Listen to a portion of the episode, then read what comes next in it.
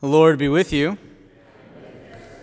A reading from the Holy Gospel according to Matthew. Jesus said to his disciples, What is your opinion? If a man has a hundred sheep and one of them goes astray, will he not leave the ninety nine in the hills and go in search of the stray? And if he finds it, Amen, I say to you, he rejoices more over it than over the ninety nine that did not stray. In just the same way, it is not the will of your heavenly Father that one of these little ones be lost. The Gospel of the Lord. So, did you catch whose memorial it is today? St. Nicholas. Yeah, and what do you know about St. Nicholas? Oh, okay, lots of ideas here. That he delivers presents? Okay. We're talking about like St. Nicholas the bishop, right? But St. Nicholas is based off, like someone is based off of St. Nicholas. Yeah, like, so we know, like, we believe in, like, this idea of Santa Claus, we believe in St. Nicholas, we believe in all these people. Um, St. Nicholas is interesting, though, because he lived in, like, the fourth century. So he lived 1600 years ago, roughly. And he had this great spirit, this great like spirit of caring, of giving, of loving people. It was really good. Now we've heard this gospel before, haven't we? This 99 sheep. I'm pretty positive that we've heard it even like as a group. So let's think about this.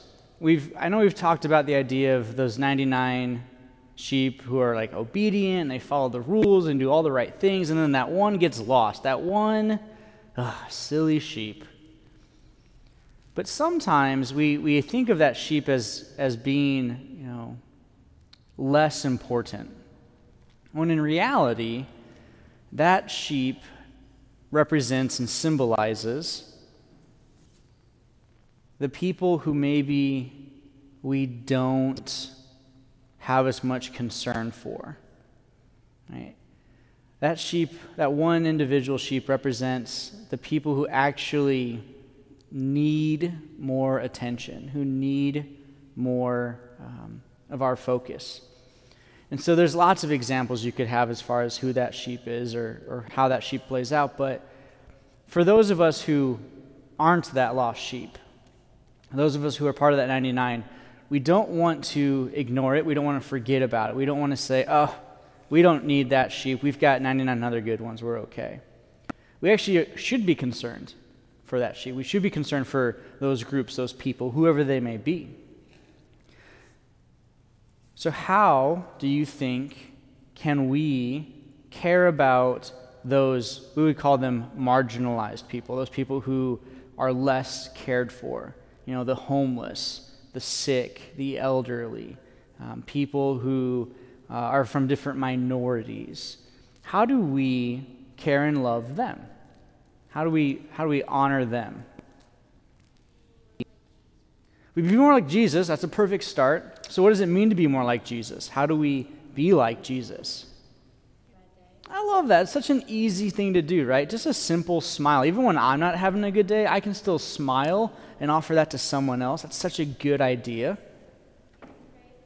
can pray for them. How, how easy is that? Like, I don't even have to know them. I can pray for them. We do that every day at Mass when we pray in the prayers of the faithful.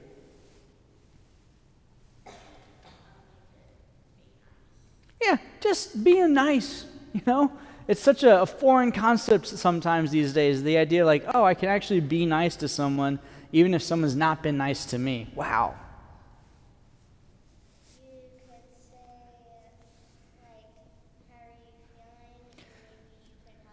Yeah, you could ask questions. You could get to know them. You could show an interest in them. Absolutely. Yeah, you could, ha- you could play. You could spend time with them. You could give them a gift. And all of these would be wonderful gifts to give, wouldn't they? Sometimes just we have to remember that we are gifts and we can give ourselves as a gift. One more.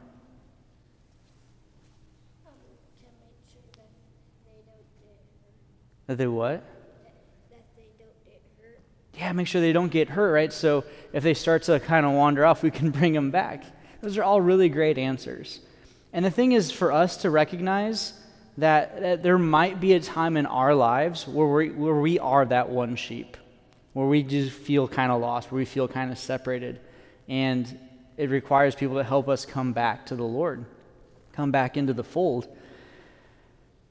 And so it's really important to always be thinking about that outside. You know, that's one of the things I love so much about St. Nicholas that he cared so much for everyone. He's the patron saint of so many different people, one of them being children. You know, he's a patron saint for you. So whenever you need help, you can always ask St. Nicholas for that help, that aid. Because we need, we need assistance. We need people to help us. This is just a fact. Like, it doesn't matter how young or how old we are, we always need someone to help us. And so that's kind of part of that spirit of St. Nicholas as well, that, that love, that concern he has, um, is to serve in a selfless way, to serve in a way that doesn't matter if I get anything for the sake of getting it.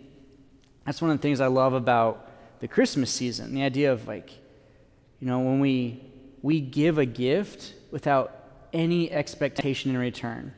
We receive a gift um, without any expectations of what to do in response for it.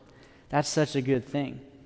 So, for this remaining time in Advent, as we prepare for Christmas, we're preparing for the birth of Jesus, as we celebrate St. Nicholas today, we can think of two things. Put up two fingers. All right, first thing, first finger. We can think about how we can care for others. And you gave a bunch of answers, right? It could be the smile, it could be the prayer, it could be uh, just how they're doing. It could be uh, have like playing with them. So, how do I care for someone else? That's the first one. And the second one, put up the second finger, is how can I um, give without expecting something in return? So, how do I care for someone else?